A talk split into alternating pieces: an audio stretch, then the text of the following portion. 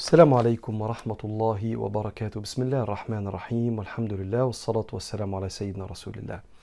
بسم الله مكملين. المجلس 24 من سلسلة الطريق سلسلة تعلم العلم الشرعي العقيدة والشمائل المحمدية والفقه على المذاهب الأربعة وتزكية وترقية النفس. الله النبي الإسلام النفس. كل مرة بنبدأ مع بعض بكتاب العقيدة الطحاوية. أحد أشهر كتب العقيدة عند أهل السنة. وهو الإمام الكبير أحمد أبي جعفر الطحاوي المتوفى سنة 1 2 3 افتكرها كده 321 هجرية. قال الإمام الكبير رحمه الله ونفعنا الله بعلومه وعلومكم في الدارين آمين. قال ونؤمن بالبعث وجزاء الأعمال يوم القيامة والعرض والحساب وقراءة الكتاب والثواب والعقاب والصراط والميزان. هو الإمام في كتاب العقيدة بيدرس لنا جزء مهم جدا من العقيدة آه الغيبيات. فالكلام عن الكتب السابقة وإيماننا بها والرسل السابقة وإيماننا بهم مع سيدنا محمد عليه الصلاة والسلام ومنها يوم القيامة أن تؤمن بالله واليوم الآخر. اليوم الآخر ده فيه أحداث. الأحداث دي حقيقية مش مجازية. يعني لما ربنا يقول إن إحنا هنتعرض عليه أيوة سنعرض. هناخد كتب فيها الحسنات والسيئات؟ أيوة هي كتب. فإحنا مؤمنين بحقيقة ما قاله الله. لأن بعض الناس لما ما تعلمتش ودخلت بفهمها الغير متعلم في تفسير القرآن أو السنة طلعت معاني غير المقصودة في القرآن والسنة فأخلت بالمعنى بوظت المعنى يعني. فهو بيقول إحنا كأهل السنة مؤمنين. رقم واحد بالبعث. البعث هو قيام الناس من قبورها عشان كده اسمه يوم القيامة. وقيامهم يبعثون من رقدتهم في المقابر يبعثون إلى الوقوف بين يدي الله. ربنا بيقول في القرآن ولا تخزني يوم يبعثون يوم لا ينفع مال ولا بنون إلا من أتى الله بقلب سليم. وربنا بيقول ألا يظن أولئك أنهم مبعوثون ليوم عظيم يوم يقوم الناس لرب العالمين فاحنا سنبعث من القبور إن كانت إلا صيحة واحدة فإذا هم جميع لدينا محضرون. قال نؤمن بالبعث وجزاء الأعمال يوم القيامة. إن إحنا يوم القيامة ربنا هيجازينا على الأعمال. اللي عمل عمل صالح ربنا هيكرمه لأن ربنا وعدنا بإكرام أهل الأعمال الصالحة. من عمل صالحا من ذكر أو أنثى وهو مؤمن فلنحيينه حياة طيبة ولنجزينهم. أجرهم يوم القيامة بأحسن ما كانوا يعملون. والناس اللي عملت أعمال وحشة أعمال مؤذية أعمال فيها معاصي وكبائر مردهم إلى الله. إن شاء عذبهم في النار بعدله وإن شاء رحمهم بفضله سبحانه وتعالى. وجزاء الأعمال يوم القيامة والعرض والحساب إن إحنا سنعرض على الله وستعرض علينا أعمالنا يوم القيامة. ربنا يقول فإذا نفخ في الصور نفخة واحدة وحملت الأرض والجبال فدكتا دكة واحدة فيومئذ وقعت الواقعة يوم القيامة. وانشقت السماء فهي يومئذ واهية والملك على أرجائها ويحمل عرش ربك فوقهم يومئذ ثمانية يومئذ تعرضون. العرضه لا تخفى منكم خافية. والحساب أن الله سيحاسبنا إنسان إنسان. ما منكم من عبد إلا وسيحاضره ربه محاضرة ليس بينه وبينه ترجمان. فاحنا زي ما ربنا قال في القرآن ولقد جئتمونا فرادا كما خلقناكم أول مرة وتركتم ما خولناكم وراء ظهوركم. ربنا سبحانه وتعالى يقول في سورة مريم آه لقد أحصاهم وعدهم عدا وكلهم آتيه يوم القيامة فردا. فاحنا سنعرض لنحاسب بين يدي الله. وقراءة الكتاب إن إحنا كل واحد فينا هياخد كتاب فيه الحسنات والسيئات. ربنا بيقول وكل إنسان ألزمناه طائره في عنقه ونخرج له يوم القيامة كتابا يلقاه منشورا. مفتوح يعني. اقرأ كتابك كفى بنفسك اليوم عليك حسيب. وزي ما حضرتك عارف فمن أوتي كتابه بيمينه دول أهل الخير وأهل الجنة ومن أوتي كتابه بشماله أو وراء ظهره دول أهل يعني المكان الآخر أو أهل العذاب من ربنا سبحانه وتعالى. وقراءة الكتب والثواب والعقاب إن في جنة وفي ظل عرش ربنا وفي شرب من إيد النبي عليه الصلاة والسلام وفي يوم القيامة غرق في العرق ووقوف في حر الشمس وخوف ورعب ثم صرف إلى النار وربنا بعيد عننا كلنا. والثواب والعقاب. والصراط. الصراط هو جسر فوق النار. اللي بيعديه بيروح يقف يستنى قدام باب الجنة لغاية ما سيدنا النبي عليه الصلاة والسلام يخلص شفاعة ويجي يفتح لنا أبواب الجنة. والصراط ذكر في السنة تصريحا إن في جسر فوق النار وذكر في ال ال القرآن لما ربنا قال في سورة مريم فوربهم فوربك لنحشرنهم والشياطين ثم لنحضرنهم حول جهنم جثي ثم لننزعن من كل شيعة أيكم أيهم أشد على الرحمن عتية. ثم لنحن أعلم بالذين أولى بها صلية وإن منكم إلا واردها. يعني هيجي على النار. وارد يعني يقف عليها مش يخش فيه يقف على الشفير بتاع على الشط بتاع الحواف بتاعتها. وإن منكم إلا واردها كان على ربك حتما مقضية. ثم ننجي الذين اتقوا. يعدي. ونذر الظالمين فيها جثية. يقع من فوق الصراط. والمؤمنين اللي زي حضراتكم إن شاء الله يعدوا كطرفة العين من فوق النار كلها. والميزان آه الميزان ذكر في القرآن بوضوح. ونضع الموازين القسط ليوم القيامة. فلا تظلم نفس شيئا. وإن كان مثقال حبة من خردل. حسنة قد كده أو سيئة قد كده.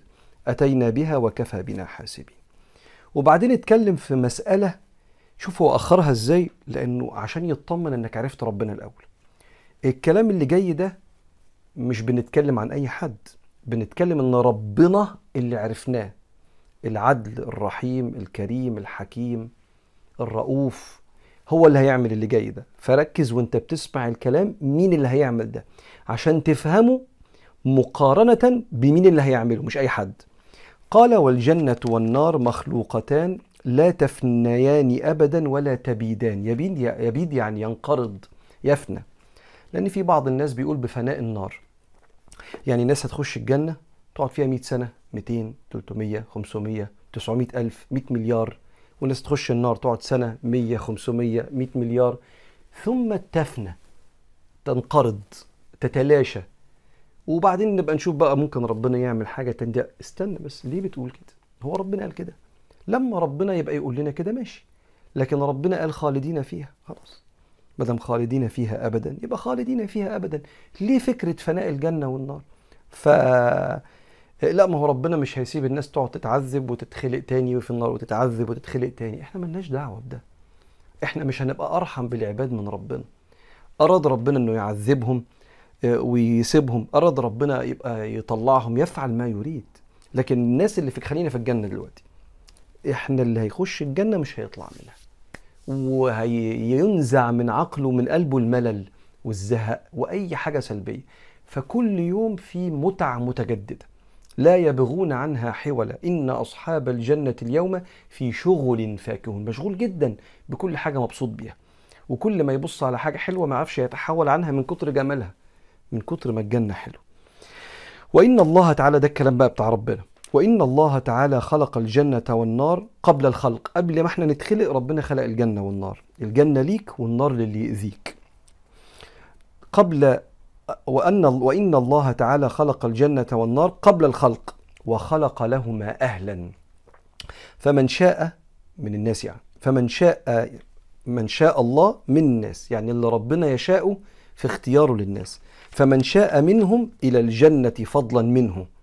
ومن شاء منهم إلى النار عدلا منه وكل يعمل لما قد فرغ له وصائر إلى ما خلق له. واحدة واحدة. مين اللي خلق الجنة والنار؟ ربنا. مين اللي خلق اللي دول أهل واللي دول أهل ربنا. اللي هو مين يعني؟ اللي بيغلط؟ لا ما بيغلطش. اللي بيظلم؟ لا ما بيظلمش. اللي بيتسرع؟ لا ده حكيم حليم رحيم. اللي بيضطهد حد؟ لا ولا تظلمون نقيرا ولا يظلمون فتيلة النقير والفتيل النقير هي حتة حتة جلدة مش جلدة شفافة كده ورقة شفافة بتبقى حوالين النواة. افتح البلحة كل البلحة طلع النواة. في نص النواة هتلاقي حتة داخلة لجوه كده فيها خط. شيل الخط ده كده من جوه النواة اعمل كده بعد ما نخلص الحلقة دي. الخط ده اسمه النقير أو الفتيل. واللي حوالين النواه بيبقى فيه غشاء كده ما يجيش جرام. غشاء كده صغير شفاف كده. أهو ربنا ما يض... بيضرب لنا مثال للي علينا يفهمه. مش هنتظلم قد البتاعة دي. حاجة ملهاش وزن. عملت عمل صالح هتشوفه. عملت عمل سيء إما هتشوفه أو ربنا يسامحك عليه. لكن ربنا مش هيضيع لك أعمالك الصالحة.